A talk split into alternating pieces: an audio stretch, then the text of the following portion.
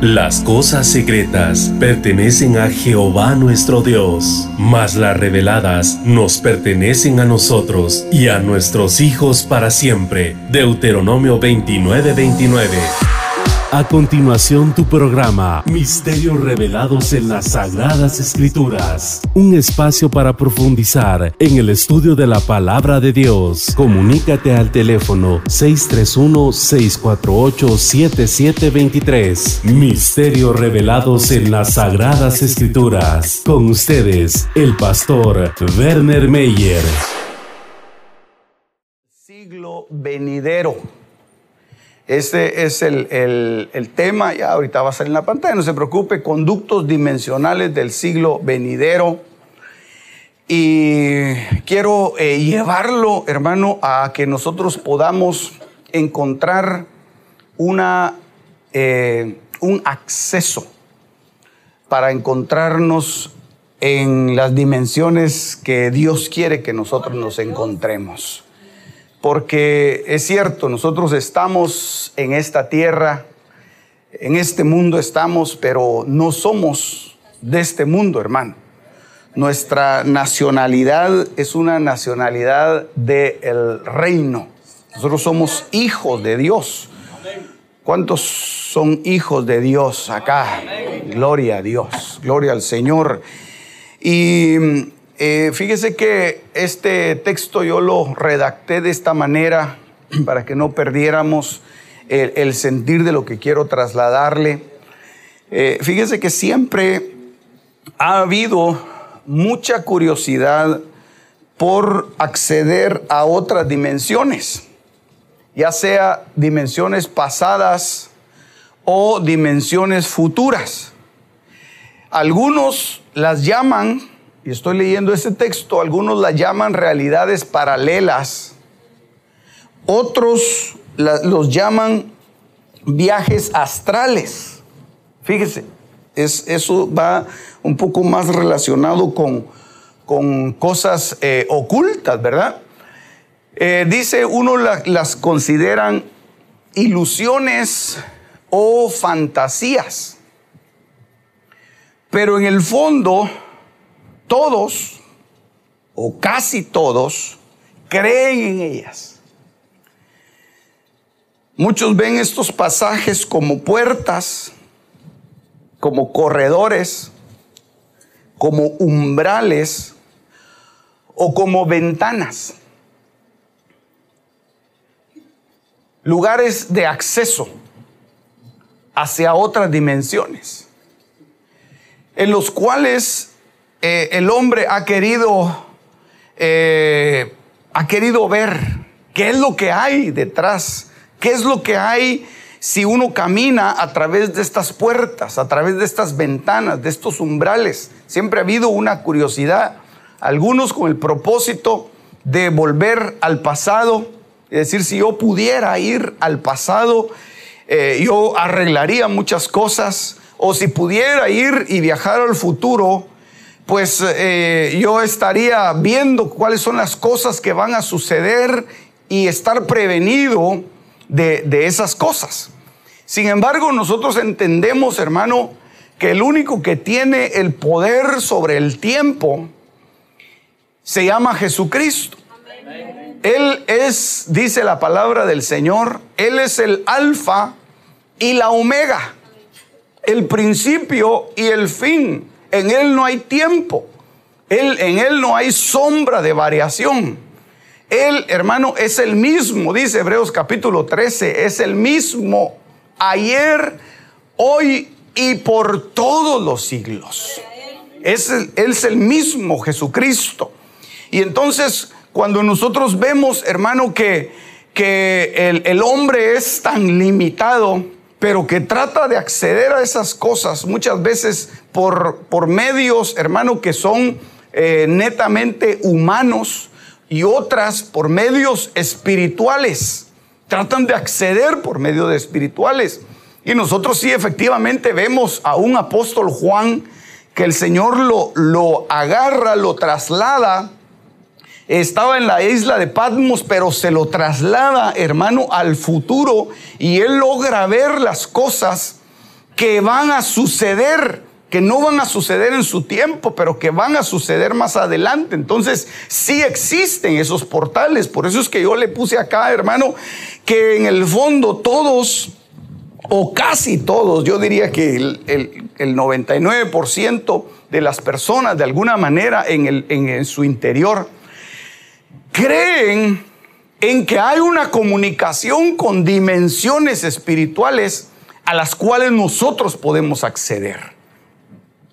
Y entonces, eh, yo a esto le llamo, hermano, el acceso a la dimensión de Dios. Y en Malaquías capítulo número 3, verso, verso número 10, dice de esta manera, traed todos los diezmos al alfolí y haya alimento en mi casa y probadme ahora en esto, dice Jehová de los ejércitos, si no os abriré las ventanas de los cielos. Oiga, hermano, se van a abrir unas ventanas en los cielos. Y esas ventanas, dice, dice, es decir, lo primero que nosotros podemos ver acá, hermano, es que existen estos portales dimensionales. El Señor lo dice, va a abrir ventanas en los cielos, pero, pero las ventanas no son, hermano, eh, de, madera que se, puedan, que se puedan correr o que se puedan empujar, sino que esas ventanas son, son portales que en donde quiera que nosotros estemos, vamos a poder acceder a ellas vamos a poder verlas, vamos a poder, hermano, disfrutar de las cosas que están ahí detrás de la ventana. Pero detrás de la ventana, hermano, solamente van a tener acceso a aquellos que han podido abrirlas. Si la ventana está cerrada, no se va a poder acceder.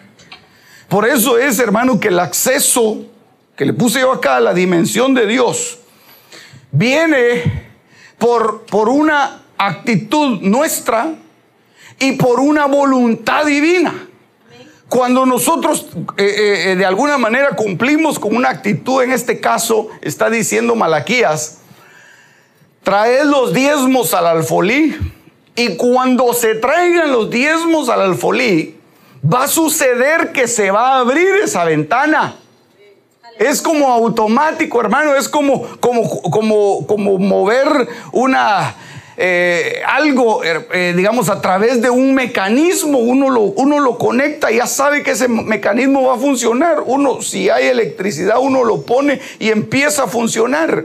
Entonces, de esa misma manera, hermano, aquí el Señor está diciendo, si ustedes hacen esto que yo les estoy diciendo, la ventana se va a abrir. Suena fácil, ¿verdad, hermano? Suena fácil.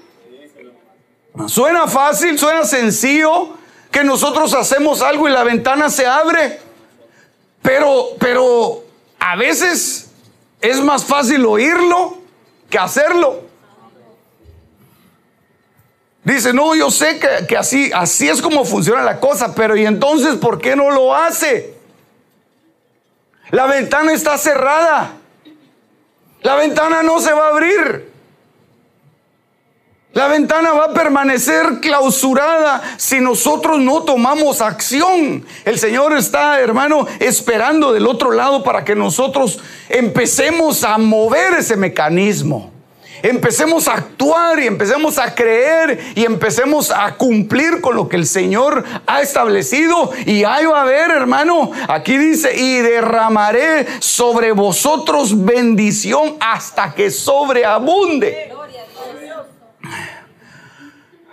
En la, versión, en la versión King James dice que no va a haber una habitación tan grande que pueda contener todo lo que yo les voy a derramar, dice.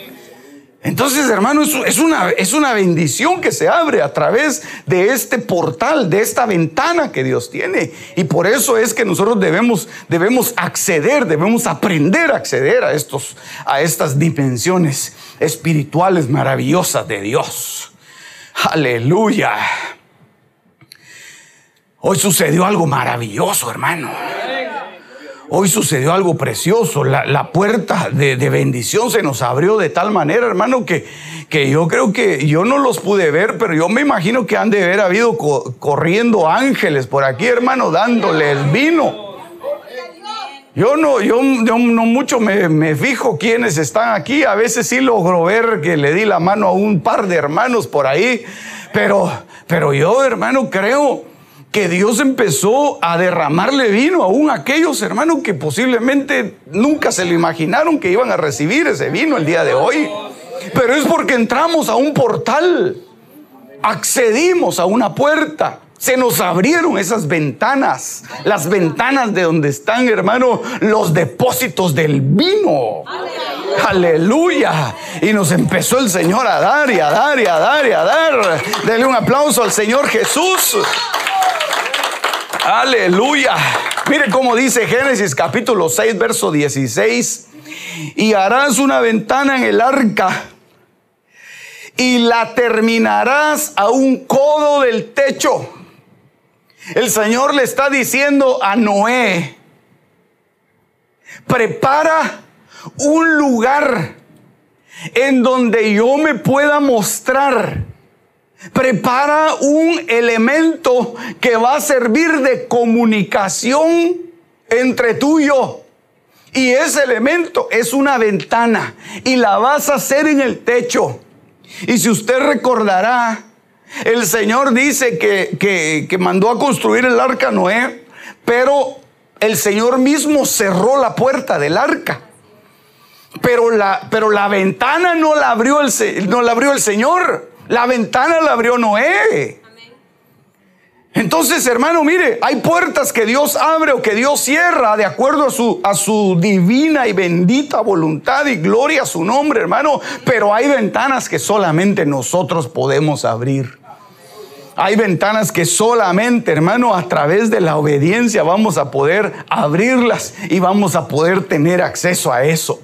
Entonces, mire, qué cosa más linda, porque dice la terminarás a un codo del techo y pondrás la puerta del arca en su costado y lo harás con un piso bajo, con un piso segundo y con un piso tercero. Y entonces, eh, fíjese que una de las cosas interesantes era que Noé no sabía para qué, para qué iba a construir una ventana. Porque la ventana iba a estar en el techo. Iba a estar lloviendo. Iba a haber una, tempestad impresionante, un diluvio. Y él tenía que mantener la ventana cerrada.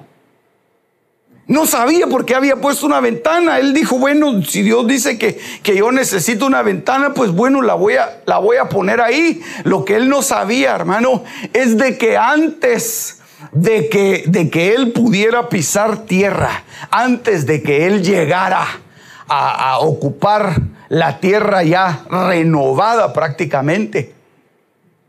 Dios le iba a hablar y le iba a mostrar a través de una ventana la dimensión maravillosa a la que él iba a acceder.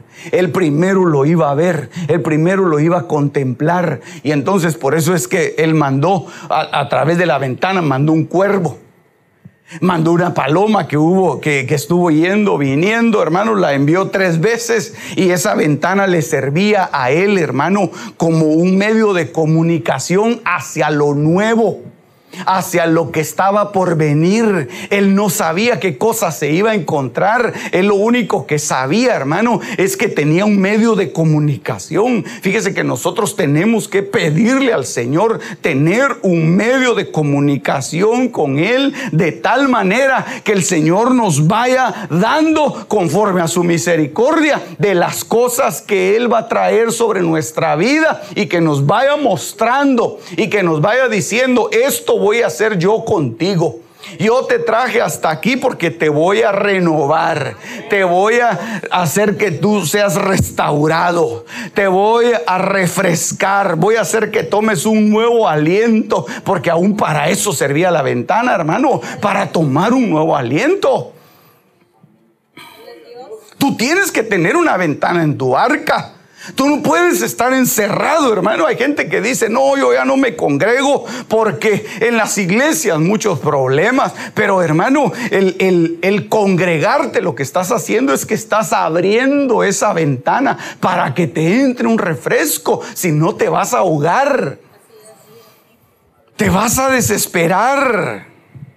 Tienes que tener una ventana en tu arca a través de la cual Dios te va a decir las cosas que debes hacer. Y esto no es todo, hermano, lo que Dios va a hacer contigo. Dios va a hacer cosas más grandes. Noé no sabía lo que le esperaba afuera. Tú no sabes lo que te espera.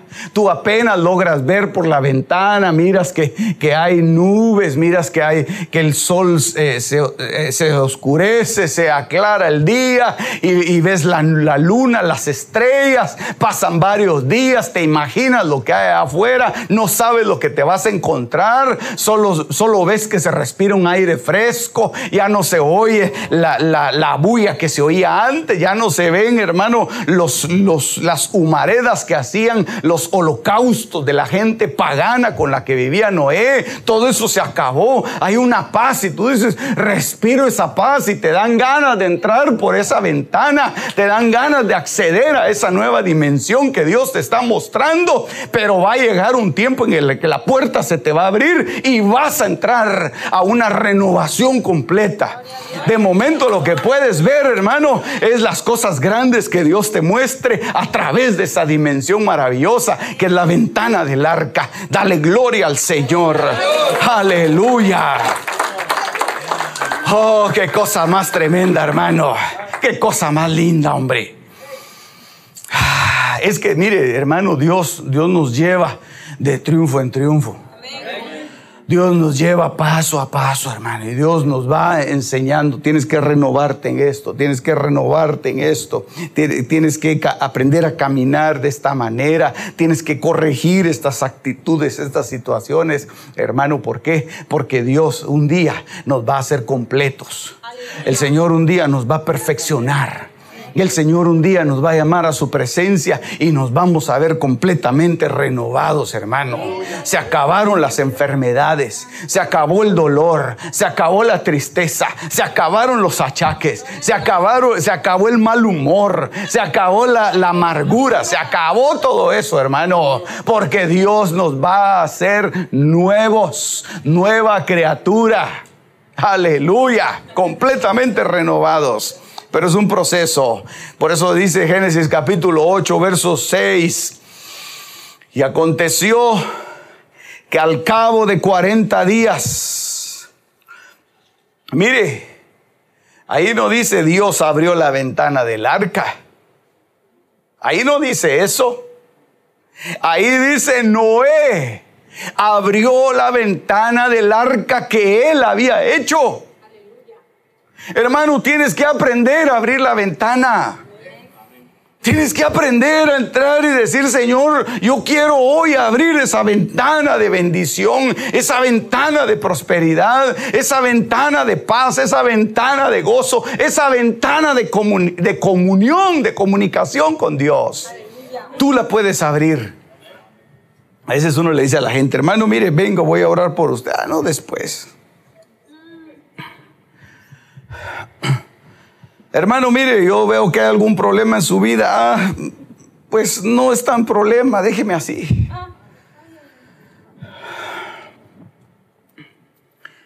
Hoy le está diciendo, hay una ventana que Dios quiere abrir para ti. Hay una ventana que Dios te quiere abrir. Ah, y a través de esa ventana vas a empezar a caminar en las nuevas dimensiones de Dios a través de esa ventana, hermano, vas a empezar realmente a conocer las cosas del siglo venidero que Dios ha preparado para ti. Vas a conocer. Por eso, ¿qué dices si hoy abrimos nuestras ventanas, hermano? Abrimos nuestras ventanas. Aleluya, aleluya. No se preocupe, hermano, no vamos a recoger los diezmos, los diezmos ya los, ya los entregó usted ahí. Pero, pero, pero sí, esa, es una forma de abrir una ventana, hermano. Hay gente que se le cierran las, las, las puertas, se le cierran. ¿Por qué? Porque no hay una ventana abierta. Oiga esto.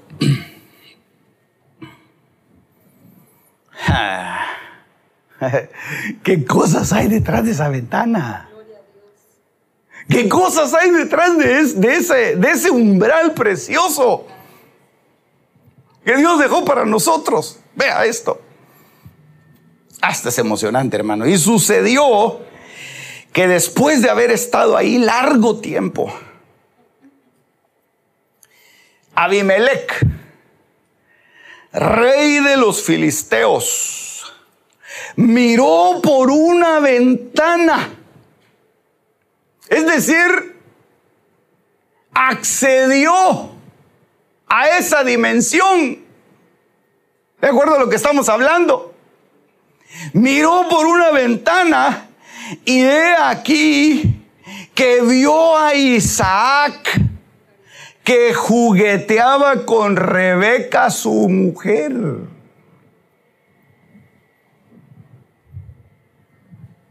¿Qué cosas vería Abimelech?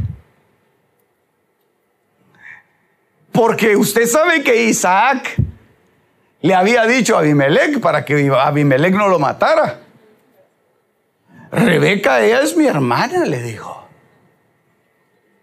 Es mi hermana. Ah, bueno, si es tu hermana, entonces pónganse a, vivir ahí, vivan un tiempo, no, no, hay problema. Pero de repente, hermano, ya Abimelech empezó a ver a, Rebeca y le empezó a gustar Rebequita, hermano. Y la controlaba y decía, esta, esta va a ser mi mujer, decía Abimelech. Y la veía a través de la ventana. Y un día se asoma a la ventana, hermano, el rey Abimelech y ve que el hermano ¿Cómo estaba jugando con Rebeca, hermano? ¿De qué forma juguetearía con Rebeca? Que dijo, no, esto no, ellos no están jugando uno. Ellos, ellos no están, ellos están, hermanos, que mire, es que, es que la relación de, esposos es algo maravilloso. El esposo se puede deleitar en su esposa, hermano. De, maneras en que la demás gente tal vez ni se, eh, ellos ni se imaginan lo que, lo que ellos están diciendo. Con una mirada, con un gesto. Ella se ríe, él también, y, se entienden entre los dos, hermano, y toda la gente dice, ¿y estos, ¿y estos qué les pasa, verdad? Pero son esposos, se llegan a conocer de tal manera, hermano, que aún con sus mismas, con sus miradas, con sus expresiones, se, se dan cariño. Que solo los esposos pueden tener. Y entonces lo vio, hermano, este hombre, Abimelech, lo vio por la ventana y se dio cuenta de que había algo más ahí que simplemente una relación de hermanos. Había una relación de esposos. Entonces, vea hermano, mire, mire, mire, cuando nosotros accedemos a las ventanas de Dios, cuando el Señor nos permite ver a través de la ventana, podemos empezar a entender muchas cosas que pasan con los nuestros a nuestro alrededor sin que nadie nos lo diga. Es decir, hermanos, se nos empiezan a caer las vendas de los ojos. Hay gente, hermano, que está enseguecida. Mire, la religión lo, lo ciega a uno, hermano. La religión, perdóneme la palabra, pero lo embrutece a uno, hermano. Lo deja como como eh, aquellas bestias de carga que le ponen unas cosas aquí para que solo vean hacia adelante y no se den cuenta del panorama, hermano. Si Dios nos dejó unos ojos tan tremendos, hermano, que nosotros podemos ver sin, sin estar viendo. ¿Verdad que sí? Usted me está viendo ahí, yo veo que usted me está poniendo atención, pero también está controlando al hermano, ¿verdad? Y dice, ¿a qué hora saca los dulcitos? Siempre saca dulcitos este hermano, dice, ¿verdad? Ya lo controló sin verlo.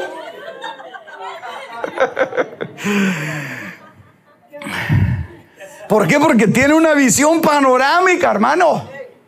Entonces en lo espiritual muchas veces es, es de la misma manera. En, lo espiritual, hermanos, si nosotros no aprendemos a abrir las ventanas dimensionales, nos vamos a convertir en religiosos que solo vamos a ver en dónde vamos a dar el paso. Y nos van a jalar por donde nos quieran llevar y nos van a ofrecer, hermano, como a esos, a esos animalitos les ofrecen una zanahoria para que caminen. Sí, le ofrecen algo y véngase, véngase, más para acá, más para acá, pero, pero no están viendo lo que está pasando a su alrededor. No están viendo que, que su hijo ya no se interesa por el, por el culto. No están viendo que, que, que su hermano, no se dieron cuenta que su mujer no llegó al culto.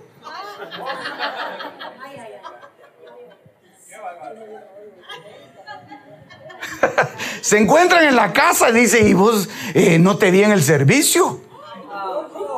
Es que no fui, le dice, ah, no se dio cuenta que no estaba, hermano. Por, mire, por muy, por muy grande, por muy mega iglesia que sea, hermano, lo más importante es nuestra familia. Lo más importante es los cercanos. Lo más importante es tener ojos y, y verle su corazón, hermano. A veces usted está hablando con alguien y usted le está poniendo atención, porque así es como se debe hablar con alguien, poniéndole atención, ¿verdad? Pero de repente ve, hermano, que su niño pasa corriendo por atrás. Y usted está hablando con esa persona y rápido está pensando, ¿verdad? ¿A dónde iría este muchacho? ¿Por qué corrió? Y en eso oye un ruido ahí, que se, que se abre una puerta, se cierra una puerta y dice, ¿y quién estará ahí? Está hablando con el hermano, pues sí, hermano, fíjese, mire qué problema el que tengo. Sí, le dice usted, pero usted está, hermano, usted está poniendo atención con todos sus sentidos. Usted está viendo más allá. Usted está viendo a través de la ventana. Usted está viendo las cosas íntimas que se hacen sin que nadie se lo diga. Y entonces usted le puede descubrir el corazón a su hijo, a su hija. Y le puede hablar con más certeza. Hijo, yo veo que, esto es lo que, que, está pasando. Esto es lo que está sucediendo, pero, pero detrás de eso hay algo. ¿Por qué estás así? ¿Por qué te veo triste? ¿Por qué estás contestón? ¿Estás teniendo problemas en tu escuela? ¿Estás teniendo problemas con algún profesor? Y el niño se queda así. ¿Qué te dijo ese maestro? Ah, ya mire hermano, imagínese. Ya para llegar a esos niveles es porque el, el hijo dice, no, mi papá tiene rayos X.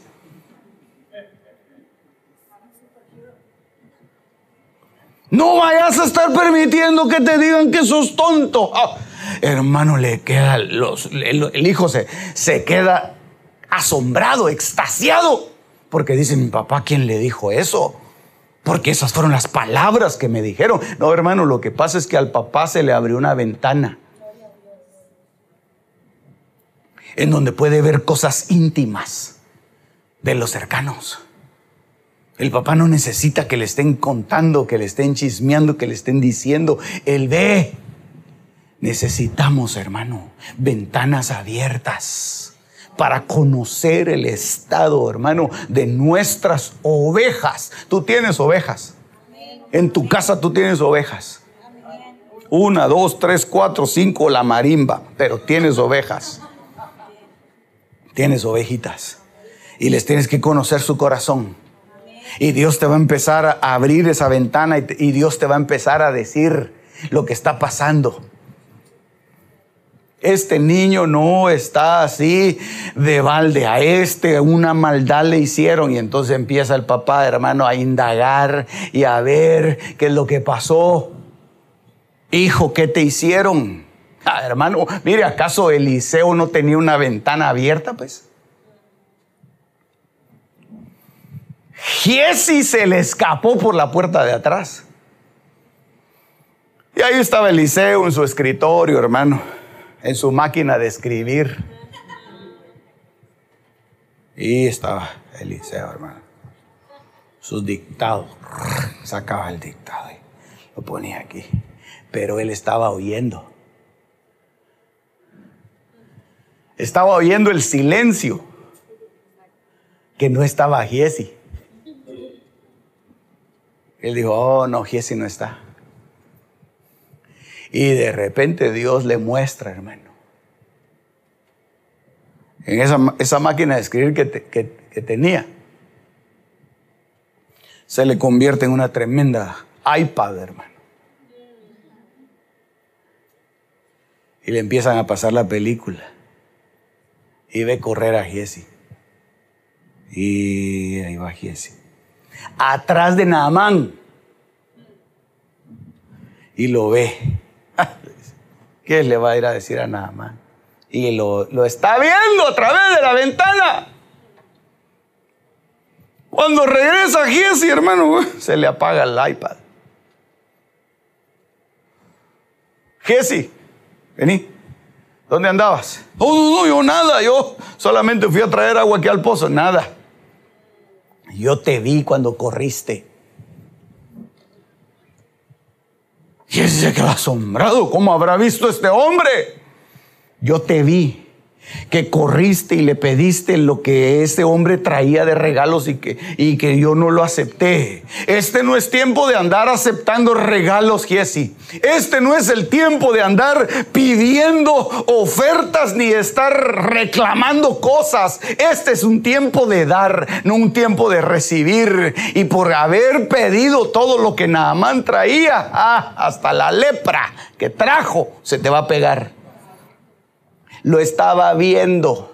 ¿En dónde, pastor? En la ventana. Se le abrió la ventana.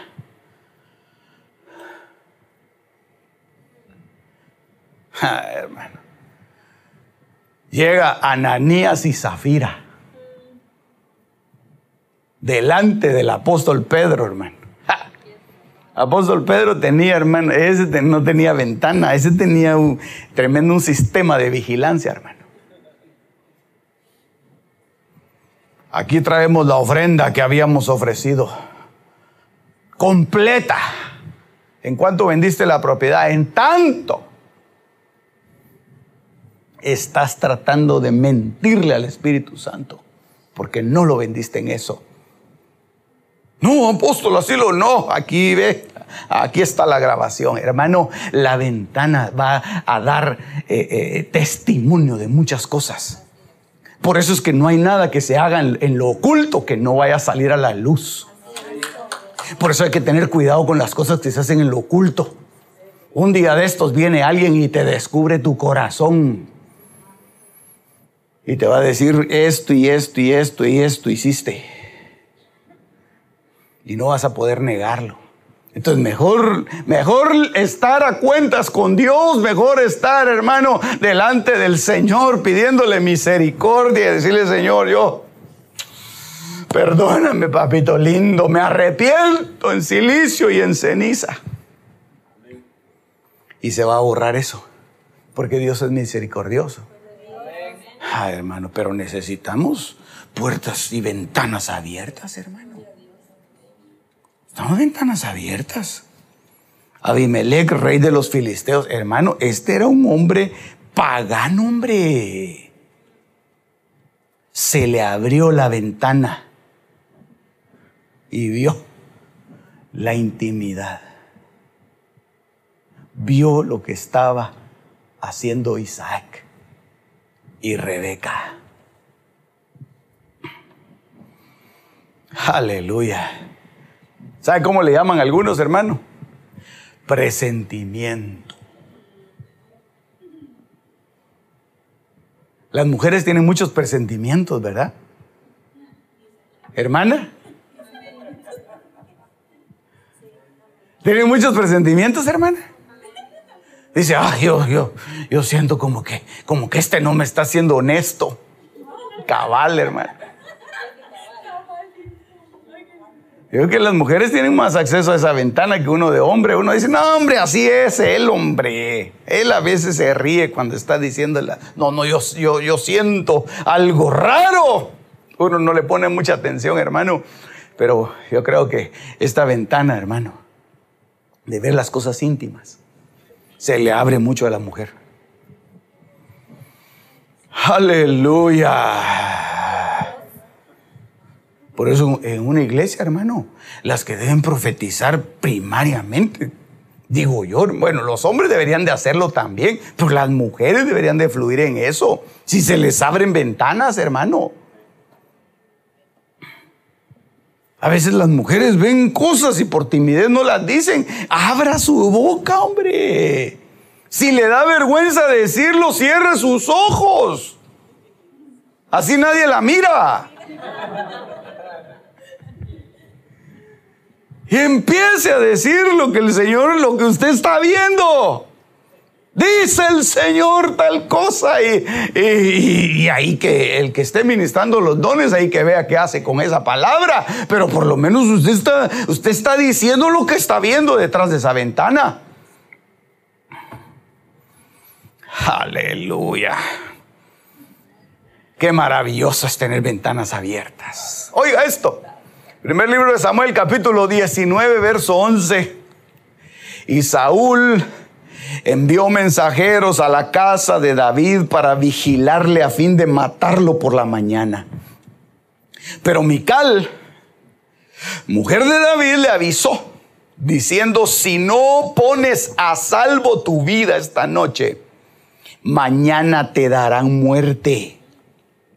Mical descolgó a David por una ventana y él salió, huyó y escapó.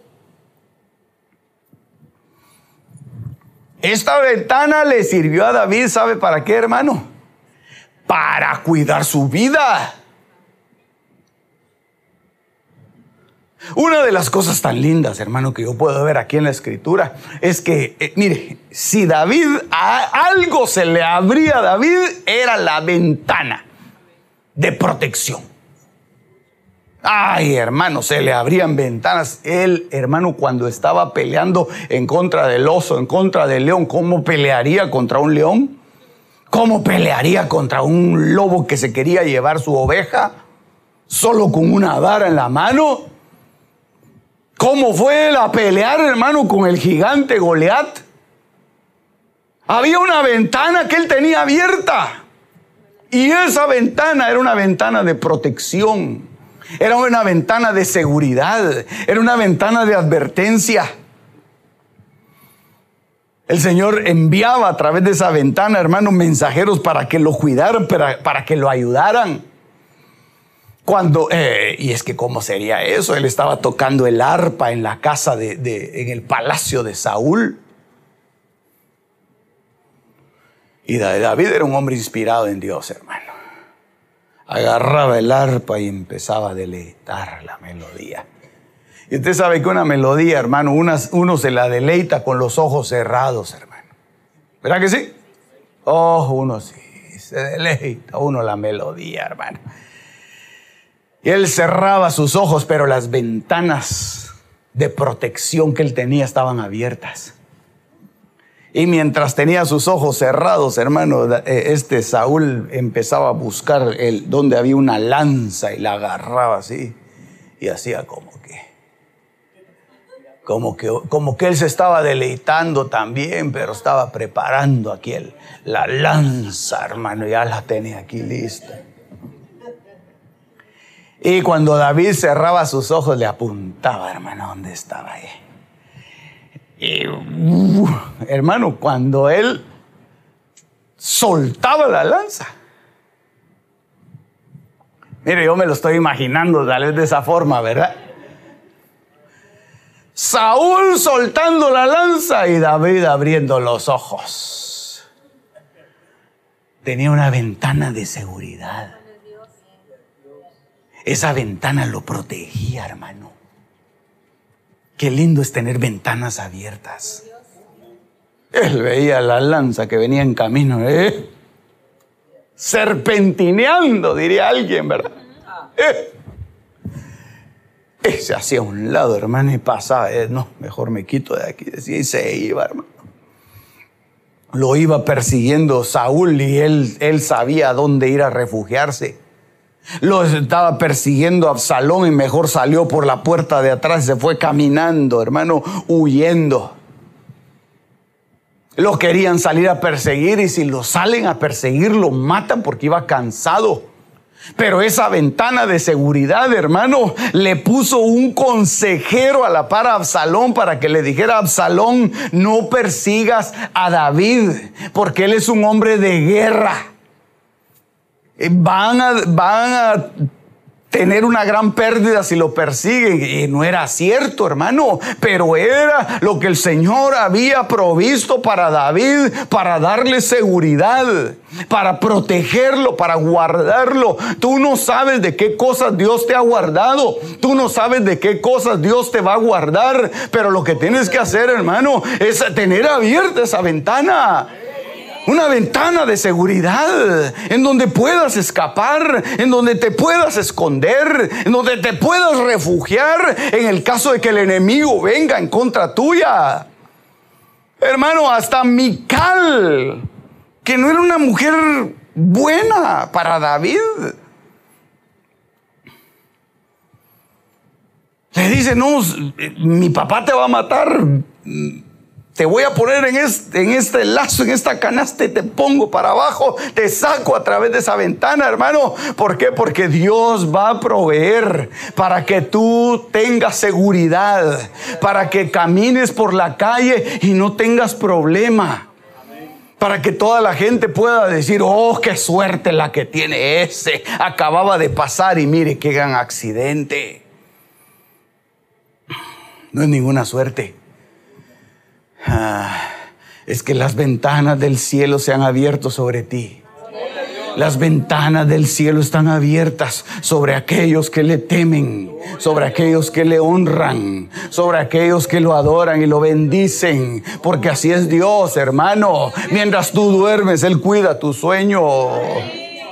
Ah, el ángel de Jehová acampa alrededor de los que le temen y los defiende. Hay una ventana de seguridad para ti. Dale un aplauso al Señor. Oh, qué lindo, hermano. Dios va a proveer eso. Dios va a proveer. Es parte de la provisión de Dios. Lo único que tú tienes que hacer es abrir esa ventana. Ah, hay gente que va, mire, hay gente que va de desgracia en desgracia. Yo estaba leyendo la, historia, hasta, hasta, creo que hicieron una película, hermano, de, del, hombre con, con, mayor suerte del mundo, algo así le llamaban a él. Es un croata, no sé si todavía vivirá este hombre. Tiene tan buena suerte que ha de estar vivo todavía, ¿verdad? Pero dice hermano que él escapó de morirse en un río, su carro se fue en el río y lo sacaron casi muerto. Después se montó en un tren y el tren se fue a estrellar, hermano, y lo sacaron también a él, sobreviviente. Después se montó en un avión y él sobrevivió de la caída del avión. Lo arrollaron, hermano. Y, dice que ha tenido accidente tras accidente, hasta hacer una película de él. Y un día dice que fue a comprar un billete de la lotería y se gana un millón de dólares. Nadie, se quería, nadie se quería subir con él porque era hermano de, accidente en accidente y decía, pero, pero qué cosas, qué cosas más tremendas, cómo Dios lo ha, lo ha salvado, hermano. Mire, eh, hermano, tú no sabes de qué cosas Dios te ha salvado a ti, de qué cosas Dios te ha guardado. Si tuvieras los ángeles que están peleando a tu favor.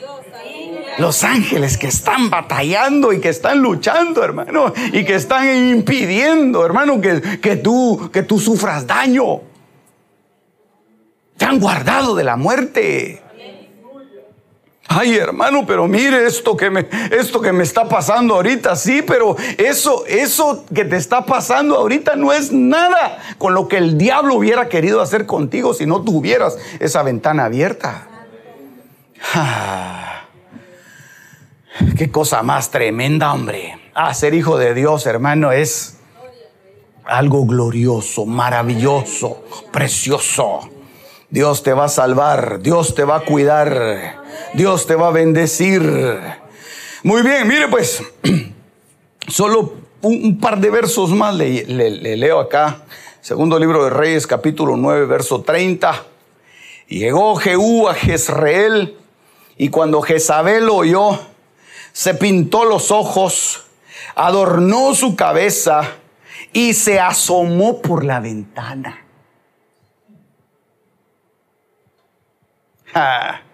Usted sabe que las, las ventanas son, son tremendas, hermano. Hasta el diablo puede usar ventanas. Se asomó por ese portal. Y entonces dice acá que él, o sea, Jehú, alzó su rostro hacia la ventana. Era una ventana que obviamente estaba en alto, hermano, estaba en el palacio. Era la mujer que había quedado en el palacio, la mujer de Acab, Jezabel. Y entonces alzó su rostro hacia la ventana y dijo, ¿quién está conmigo? La vio solo a ella, pero él sabía que atrás de esa ventana había alguien. Y que lo podía ayudar. Y dos o tres oficiales se asomaron desde arriba. Y él dijo, echadla abajo y la echaron abajo y parte de su sangre salpicó la pared y los caballos y él la pisoteó. Entonces, usted sabe que, que Jezabel era una, era una mujer, hermano, terrible. Todavía cuando el Señor le habla a, las iglesias en Apocalipsis, a la iglesia de Teatira, le dice, tengo contra ti que toleras a esa mujer Jezabel. Esa no es una buena mujer, pero tú la toleras y esa mujer anda enseñándole a los siervos a fornicar y a comer cosas sacrificadas a los ídolos. Es decir, hermano, lo que hacía, lo que hacía Jezabel en ese tiempo, hermano, era que ella, ella volvía a los siervos, los volvía apóstatas. ¿Cómo lo hacía? ¿Cómo lo hacía? A través del pecado sexual. Porque no hay un pecado tan, tan grosero, hermano y que haya arrasado a tanta cantidad de gente como el pecado de índole sexual. Por eso es que en Génesis capítulo número 6 dice que cuando los hijos de Dios vieron que las hijas de los hombres eran hermosas, tomaron para sí mujeres. Génesis capítulo 6 y ya después en el capítulo 7 viene la destrucción de la humanidad completa. Solo queda Noé. ¿Por qué? Porque el pecado sexual, hermano, había llegado a contaminar a la humanidad. ¿Usted no sabe que hay iglesias que se están destruyendo a causa del pecado sexual? Usted no sabe, hermano, que hay ministros que están podridos a causa del pecado sexual. Usted no sabe, hermano. Déjeme que, que, vaya un poco más profundo en esto. Y ahorita termino. Que hay ministros que se deleitan en ver pornografía.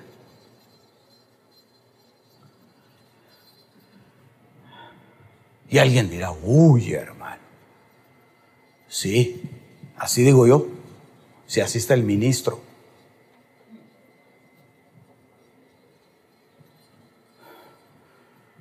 ¿Acaso no es una batalla del pueblo también? ¿Acaso no es una batalla? ¿Acaso, hermano, acaso no Jezabel se ha apoderado de las cúpulas más altas de la iglesia durante toda la historia eclesiástica? Ahí ha estado Jezabel enseñándole a los siervos. ¿Por qué cree usted que la iglesia católica, hermano? ¿Por qué cree usted, hermano, que hay tantos escándalos? Eso viene de hace muchos años. Y desde tiempo atrás, hermano, ya había ese problema. Desde antes de la humanidad ya había ese problema.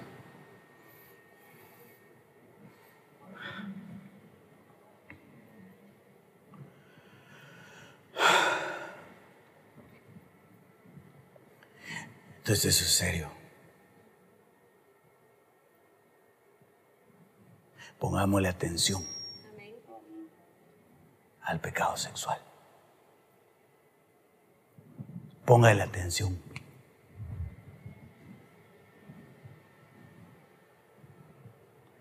No se descuide.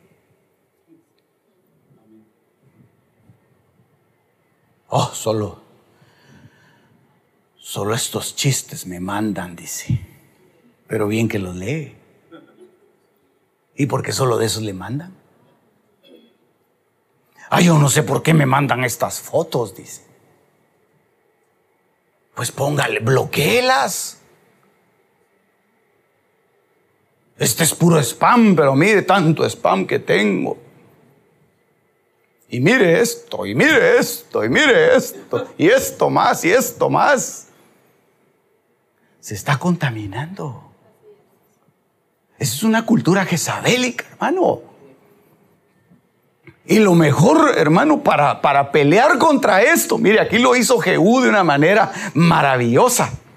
Pero una de las cosas, hermano, que, que tenía muy claro Jehú es que Jezabel tenía una jerarquía alta porque la estaba viendo hacia la ventana. Entonces tenga cuidado porque el pecado sexual, hermano, ha arrasado con los más pintados, hermano.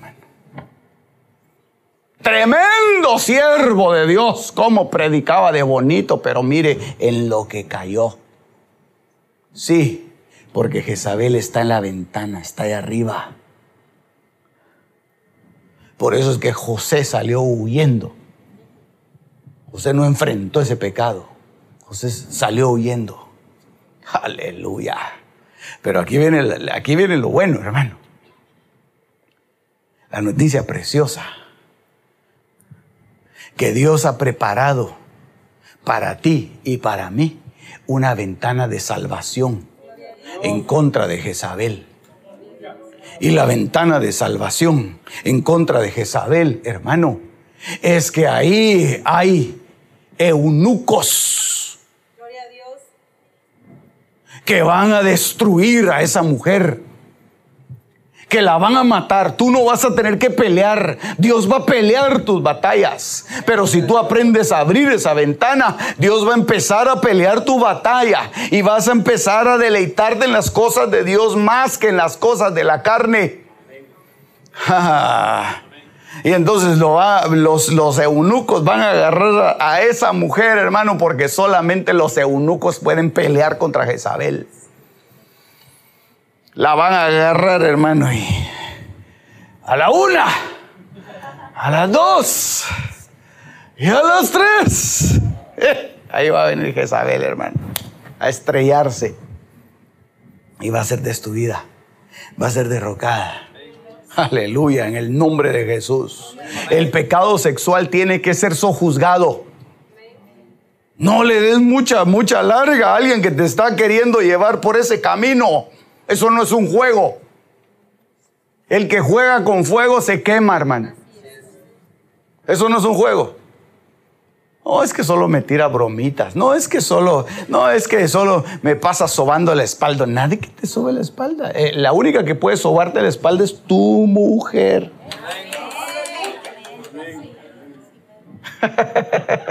solo ella puede sobarte la espalda. Sí, hermano, es que mire, es que mire, es, perdónenme, hermano.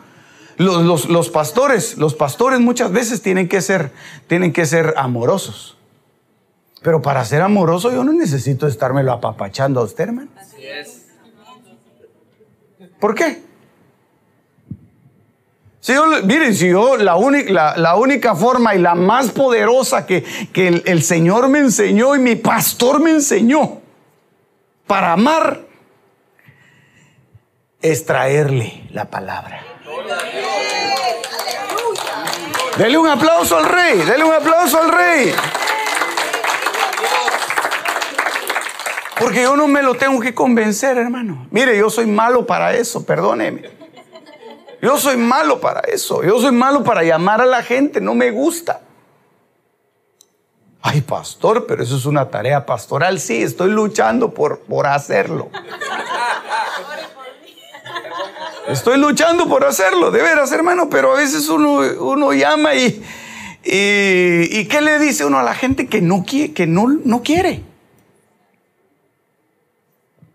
Ay, hermano, viera yo como lo quiero, mire, yo como lo extraño, como lo amo. Cuando usted no está, yo, yo ya casi que ni predico.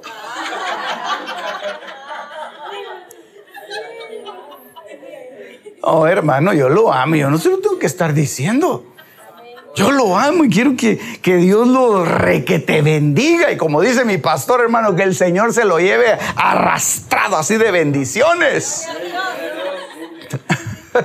que quede bien empanizado de bendiciones, hermano, así por todos lados. Aleluya. Eso es lo que yo quiero para usted. Eso es lo que yo quiero. Que Dios lo súper bendiga. Pero yo no voy a estar ir a visitando a alguien que tal vez la hermana está sola.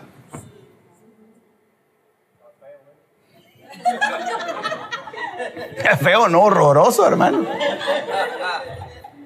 Yo no voy a ir. Yo no voy a ir. Si voy con mi esposa, voy, vamos y, y, hacemos la obra, pero, pero hermano, porque esa es una puerta. Esa es una puerta. Hay que tener cuidado. ¿Quién te regala cosas? Hermana, que tu esposo sea el que te regale cosas. Hermano, que tu, que tu esposa te regale cosas mejores. Aleluya. También a los, a los hijos, hermano, mire, a los hijos, a los hijos no deje que cualquiera le regale cosas, hombre. No deje que, que cualquiera le regale cosas porque después lo terminan amando más a él que al papá. Y ni es amor, es interés. es interés. Hoy no me querés, me voy a ir con la tía fulanita o con la prima o con la hermana fulana. Eh, ¿Por qué? Porque ella le da cosas. Porque el otro la trata con regalos. Esa no es una forma de demostrar el amor, hermano. Y ahí es donde Jezabel se mete. Por eso es que esta, esta mujer, mire qué fue lo que hizo. Cuando Jezabel lo oyó, se pintó los ojos. Es decir, usa, hermano, una apariencia. Adornó su cabeza y se asomó por la ventana, pero estaban en guerra. Estaban en guerra. Ella no tenía que hacer eso. Ella tenía que salir. Pero no, muchas veces, hermano, las apariencias engañan. Muy bien yo voy a terminar. Voy a terminar solo con este eh, capítulo 6 del verso, de, verso 10 de Daniel. Cuando Daniel supo que había sido firmado el documento, entró en su casa. En su aposento superior tenía ventanas abiertas en dirección a Jerusalén. Ah, las ventanas de Daniel estaban siempre abiertas, hermano. Y como lo solía hacer antes, continuó arrodillándose tres veces al día, orando y dando gracias delante de su Dios. Esa le llamo yo, hermano, una ventana de devoción. una ventana devocional en donde puede estar sucediendo cualquier cosa afuera, pero tú siempre tienes tu ventana abierta. Por eso no dejes de encomendarte a Dios, hermano, desde que te levantas en la mañanita, hombre. Yo sé que el sueño es rico, hermano, y, la almohada es calientita. Sí, hermano, porque yo, yo duermo igual que tú. Dormimos de la misma forma, hermano, con la, la almohada aquí, la baba aquí.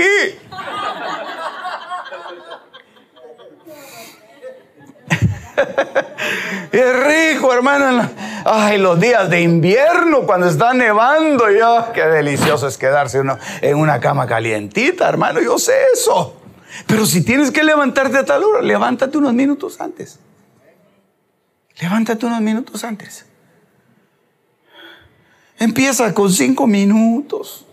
Diez minutos y empieza y, y toma ese tiempo para arrodillarte tus ventanas deben estar abiertas. Tener una comunión con Dios. Tener un agradecimiento hacia Dios. Padre, te doy gracias, Señor.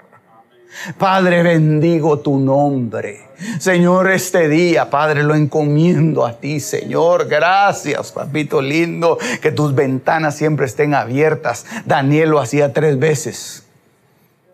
Mañana, tarde y noche, mañana, tarde y noche, mañana, tarde y noche. Él tenía un tremendo puesto en el gobierno, pero él nunca se olvidaba. Mañana, tarde y noche, mañana, tarde y noche. Si lo haces de esa manera, hermano, la comunión con Dios va, a ser más cercana contigo. Vas a tener una comunión maravillosa con el Señor, hermano. Y vas a empezar a disfrutar de las cosas que están en esa ventana más de las cosas que están aquí en esta tierra. Aleluya. ¿Cuántos quieren abrir sus ventanas? Cierre sus ojitos. Cierre sus ojitos. Las cosas secretas pertenecen a Jehová nuestro Dios, mas las reveladas nos pertenecen a nosotros y a nuestros hijos para siempre. Deuteronomio 29:29. 29. Este fue tu programa Misterios Revelados en las Sagradas Escrituras. Te esperamos en el próximo de la serie con el pastor Werner Meyer. Comunícate al teléfono 631-648-7723.